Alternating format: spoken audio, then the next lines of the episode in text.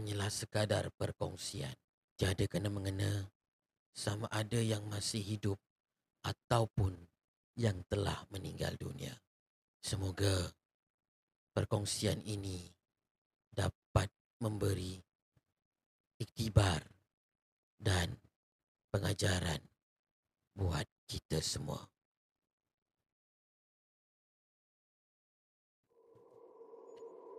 Ketahuilah, saudara-saudariku sekalian, kita hidup di atas muka bumi ini hanyalah sementara. Janganlah terlalu dikejar perkara yang sementara. Kerana kita akan hilang segalanya. Terutama sekali reda Allah serta ibu dan bapa.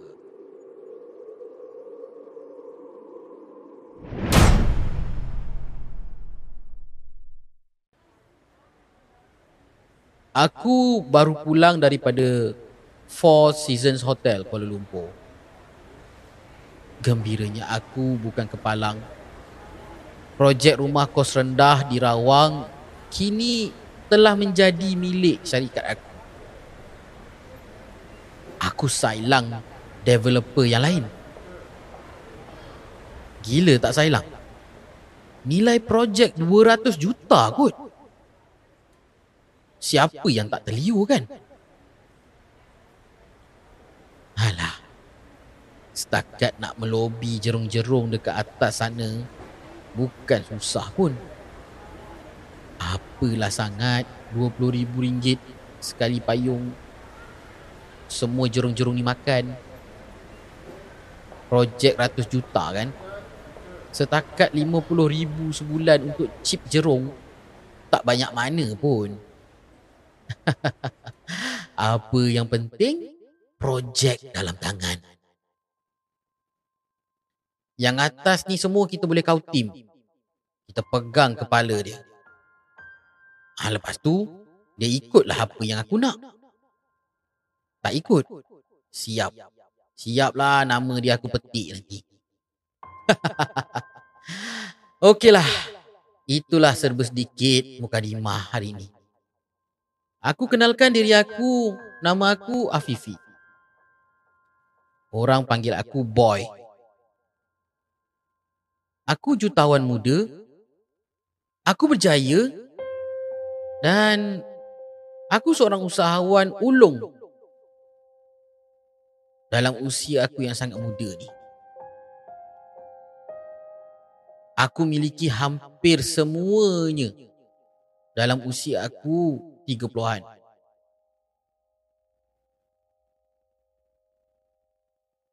Geng, aku bukan sahaja seorang pemaju.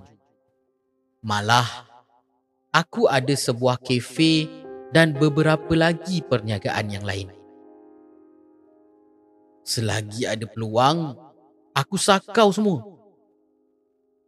Tak kisahlah apa pun caranya. Kalau aku terpaksa cantas, aku cantas. Steven, partner aku. Dia yang bertanggungjawab mengajar dan mendidik aku selok-belok dalam perniagaan ni. Kiranya dia ni mentor kepada akulah. Pada awalnya, aku sekadar orang suruhan saja. Ya, ketika itu aku baru saja tamat pengajian. Kemudian aku berkelana di Bandar Metropolitan Kuala Lumpur untuk mencari rezeki dan pengalaman. Aku seorang yang rajin bekerja dan kemahiran aku dalam bidang public relation ataupun PR ni memang tak boleh disangkal lagi. Maklumlah, aku juara pidato dan debat untuk peringkat universiti. Nah, dari situlah Steven mula tertarik dengan kebolehan aku. Aku ambil masa tak lama. Lebih kurang tiga tahun saja aku dah jadi seorang pengurus untuk syarikat Steven. Aku demand gaji. Aku minta dia gaji sebulan RM10,000. Mahu tak mahu, Steven kena setuju. Sebab prospek semua di tangan aku. Malah, dia perlukan aku sebagai pemegang saham Bumi Putra dalam syarikatnya. Ha, kalau tidak, dia tak boleh buka syarikat tu.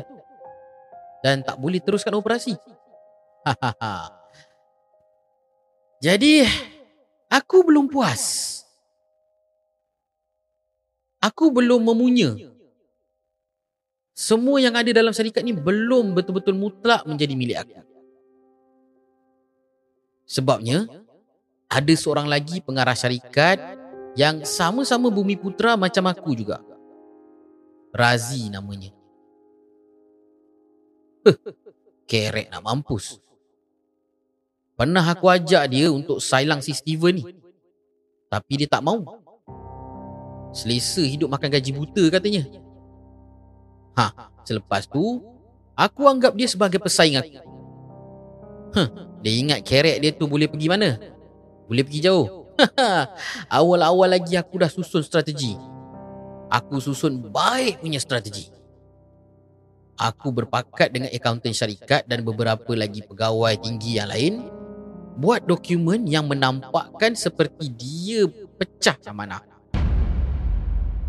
Kemudian hantar kepada Steven senyap-senyap. Akhirnya Steven hilang kepercayaan terhadap dia dan dia tersingkir. Namun dia tahu semua tu kerja aku. Jadi sebelum apa-apa terjadi kepada aku, aku upah orang untuk habiskan riwayat dia.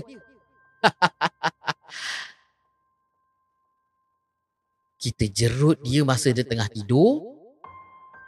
Kemudian gantung dekat kipas dekat rumah dia kita buat dia seolah-olah dia mati bunuh diri. Ha, lagipun dia ada motif. Sebab dia dah bankrupt. Aduh, Razi, Razi. Hei, sekarang akulah pemegang saham terbesar dalam syarikat. Steven pula. Steven tu, tunggu masa je tu. Dia aku masih nak pakai lagi. Ah, bila aku dah tahu semua nanti, bila aku dah dapat semua nanti, huh, Steven tu tinggal aku ketis je. Mentor tak mentor. ah, hidup aku senang. Nak apa, semua aku boleh dapat. Duit aku tak surut-surut. Setiap malam, kehidupan aku pergi kelab.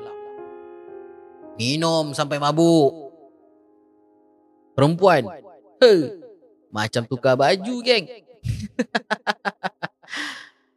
Aku banyak kereta mewah. Jangan cakap lah dengan aku. Mustang, Dodge Charger, GTR Skyline.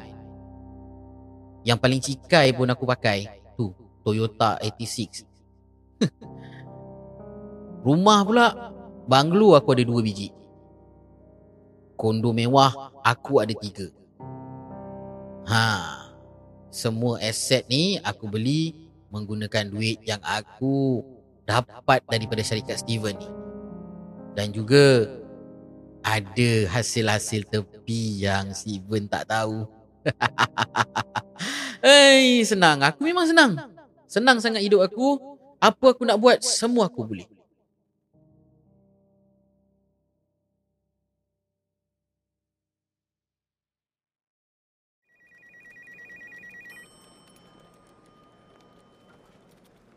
Tapi nak dijadikan cerita. Ada satu hari ni aku sedang di pejabat. Ketika itu aku sedang melayan kunjungan tetamu kehormat daripada salah sebuah kementerian. Sedang aku bermesyuarat, tiba-tiba dapat panggilan daripada pembantu rumah aku. Katanya ada tiga orang daripada kampung tenang datang nak jumpa aku. Alah, cakap dengan dia saya sibuk lah. Nak minta bantuan lain kali lah. Suruh dia buat appointment dulu. Mana boleh suka-suka datang terkejar. Datang terkejar rumah orang pula tu. Uh, aku letakkan telefon dan sambung bermesyuarat. Setengah jam kemudian, telefon aku berdering sekali lagi. Alah, nak apa lagi ni, Bi? Kan saya cakap saya tengah sibuk ni. Nak apa telefon banyak-banyak kali ni? Ini, Pak. Orang-orang ini tak mau pulang. Katanya mau ketemu sama Bapak dulu. Ini, Bapak. Bilang sama Pak Derus. Ah, bagi saya cakap dengan Bang Derus tu. Hello, Bang Derus. Siapa yang datang? Apa yang penting sangat ni? Suruh je lah dia orang balik. Ha? Nak jumpa juga? Nak jumpa saya juga? Dia orang tak nak balik? Tak nak balik selagi tak jumpa saya? Aduh, takkan benda gini abang terus tak boleh nak settle. Dia orang tak nak balik? Ah, yalah, yalah, yalah, yalah, yalah. Tunggulah kejap. Saya balik kejap. Aduh, ni apa benda pula bala datang ke rumah aku ni? Aku memandu pulang ke rumah dengan tergesa-gesa bersama Mary. Mary setiausaha merangkap kekasih gelap aku. Sampai saja di pintu pagar rumah, darah aku menjirap. Terlihat ada seorang lelaki tua berbaju kemeja kotak-kotak, berseluar coklat dan berselipar. Berkopiah di sampingnya ada seorang wanita tua bertudung sarung coklat, berbaju kurung, berselipar jepun dan dipimpin oleh seorang pemuda yang pakaiannya ala-ala budak kampung. Aku parkir kereta aku berdekatan dengan pagar rumah. Kemudian aku dekati mereka bertiga. Ah, ni nak apa ni? Pakcik, makcik, adik ni nak apa ni? Minta bantuan ke? Takkan sampai depan rumah saya kot. Tak, tak, tak boleh nak pergi pejabat dia Janganlah buat kecoh dekat sini Pakcik, pakcik Dik, bawa lah tua ni awak balik ni. Ah, Bawa balik tua awak ni. Saya banyak kerja lagi lah. Uh, Mary bagi dekat. Uh, Nanti kalau nak minta apa-apa bantuan Minta dengan Mary je. Fifi Anak mak Kenapa dah lama sangat tak balik Mak rindu Kak Fifi. Baliklah kampung. Mak nak peluk Fifi sangat. Tiba-tiba perempuan tua tadi menghampiri aku. Peluk aku seerat-eratnya. Aku pandang ke arah Mary. Mary berkerut. Aku tepis pelukan orang tua tadi. Jijik aku dengan orang tua busuk yang tak sedar diri ni. Mak, Abah, Bibi. You kata parents you dah meninggal. You kata you hidup sebab tangkara. Apa semua ni, baby? You tipu I? Ah, uh, I, I, I, I tak kenal mereka lah, Mary. I, I, I tak kenal. Eh, perempuan tua, tepilah. Sibuk je. Uh satu sepakan tepat mengenai perut perempuan tua tadi. Aku menjerkah pemuda yang membawa kedua orang tua ini. Eh brother, lu bawa balik lah orang tua lu ni. Bawa balik. Bawa balik, bawa balik, bawa balik. Sebelum aku report polis, kau belah. Nah, nah, nah. Aku, kau, ambil, kau ambil duit 500 ni. Aku tahu kau miskin. Ah, tu yang datang mengemis kat sini. Kau ambil duit ni, waktu kau belah. Ha? Kau belah, belah. Berambus. Muhammad Afifi bin Muhammad Hamdi. Aku tak sangka anak yang aku tatang bagai minyak yang penuh akhirnya menjadi racun. Nah, perempuan tua ini tak layak kau layan begini nak. Walau setinggi mana pun kedudukan kau, tak layak kau melayan perempuan tua ini begini. Alah. Pakcik. Bila masa pula aku jadi anak kau ni? Eh dah lah bergambus lah. Bandros, tolong settlekan. Saya masuk dalam. Kejap lagi saya keluar saya tahu diorang semua dah belah. Tolong bang. Tolong, tolong, tolong. Abang. Kita orang balik. Tapi percayalah bang. Harta dunia ni tak ke mana-mana bang. Abang bersikap macam ni bila-bila Allah boleh tarik balik bang. Abang dah menyimpang jauh bang. Sampai kami pun abang tak kenal. Jangan sampai abang menyesal di kemudian hari bang. Eh celaka badigo sook ni. Kau tak payah nak kutubahkan aku lah. Selama aku hidup ni belum pernah ada lagi orang yang boleh gugat kekayaan aku lah. Selama ni aku hidup senang je. Betul tak baby? Ha? Kau tengok? Huh. Dah. Kau berambus. Kau ambil selipar cabuk ni, kasut kau ni semua, kau ambil.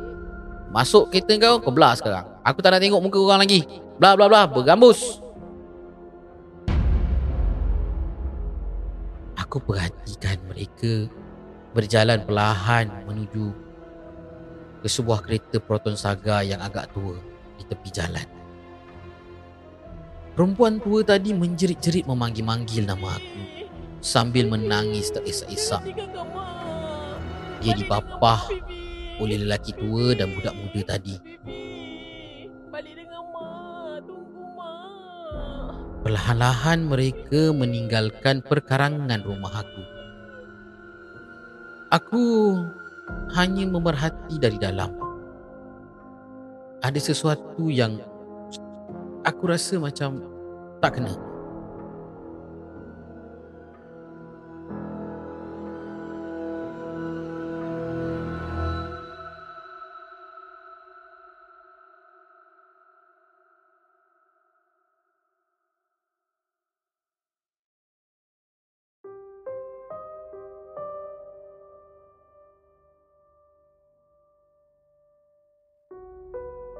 Selepas kejadian itu, aku sering rasa tak tenang. Tidur aku tak lena. Dan setiap malam, wanita serta lelaki tua itu hadir dalam mimpi aku. Mereka datang dengan pakaian yang putih lusuh dan sesekali aku terdengar rintihan mereka memanggil-manggil nama aku. Hah. Mainan tidur agaknya. Jadi disebabkan sering tak cukup tidur, aku selalu sakit. Batuk-batuk, sendi-sendi badan aku sakit. Macam ada jarum yang menusuk-nusuk ke badan aku. Lama-kelamaan aku menjadi lesu dan lemah. Banyak mesyuarat penting yang aku tak dapat nak hadir disebabkan oleh kesihatan aku yang tak menentu.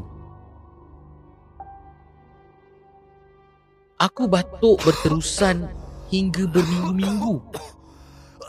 Berpuluh botol ubat batuk aku dah telan. Tapi masih juga begitu. Selera makan aku semakin kurang. Badan aku susut dan dipenuhi dengan ruam serta gegata. Gatal sangat. Sampai terkadang tempat ruam itu melecet dan berdarah. Akhirnya aku mengasingkan diri buat sementara waktu. Aku tersangat malu nak berhadapan dengan orang. Muka aku menggerutu, melecet sana sini dek kerana gatal yang aku garu. Keadaan aku begitu teruk sekali ketika itu. Satu malam, Mary datang ke rumah aku. Setelah beberapa minggu dia tak datang melawat aku. Tapi bukan salah dia. Aku yang tak bagi dia datang. Mary mengetuk pintu rumah aku. Aku berdegil. Aku tak benarkan Mary masuk ke rumah. Setelah aku dipujuk, aku akur.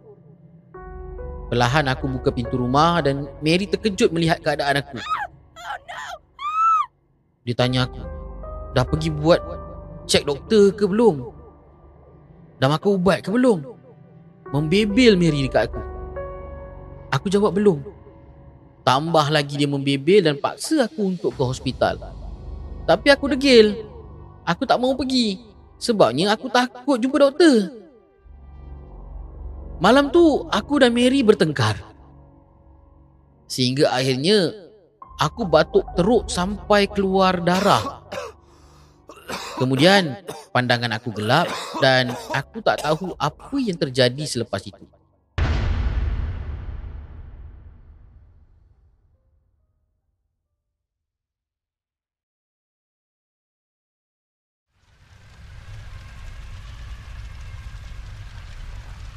Seketika aku tersedar.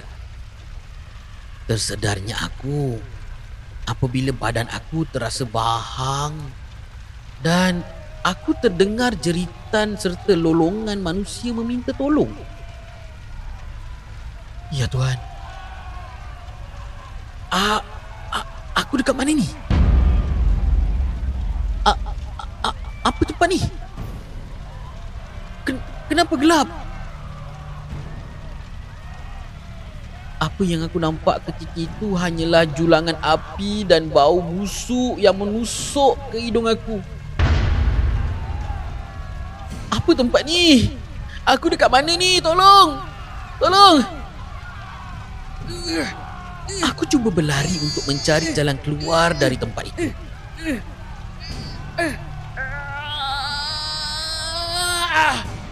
Ah. Kaki dan tangan aku dirantai. Leher aku dijerut di sebuah tiang.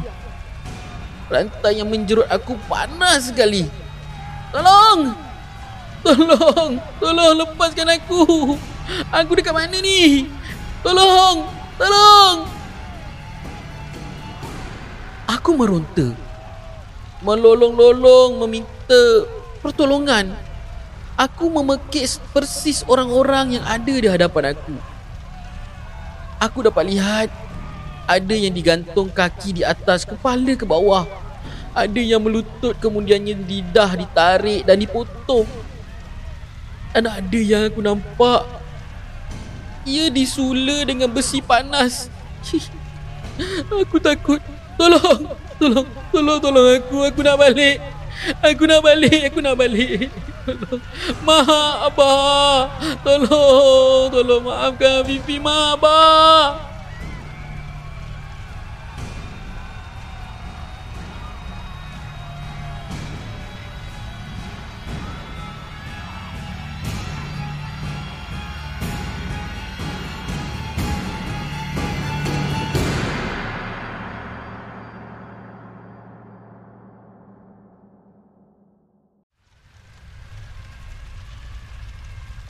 Seraya itu aku terdengar suara dentuman yang sangat-sangat kuat. Di hadapan aku kini muncul api yang meluap-luap. Panasnya ya Allah. Panas ya Allah, panas. Ya Allah panas. Tolong, tolong. Lalu dari celahan api itu muncul dua makhluk hitam yang besar mereka menyeret rantai besi dari kiri dan kanan tangan mereka. Aku ketakutan. Kaki dan tangan aku longlai. Tolong jangan apa-apakan aku. Tolong. Tolong, tolong jangan apa-apakan aku. Makhluk tadi mengangkat tinggi rantai besi yang berada di kedua belah tangan mereka. Lalu menghentam lantai tempat aku dipasung. Tolong, tolong, tolong, tolong, tolong, tolong, jangan, jangan, jangan. Maafkan aku, maafkan aku. Aku tahu aku bersalah. Tolong, tolong, tolong, tolong, ampunkan aku. Maaf, Asim, maafkan aku. Tolong, tolong, tolong.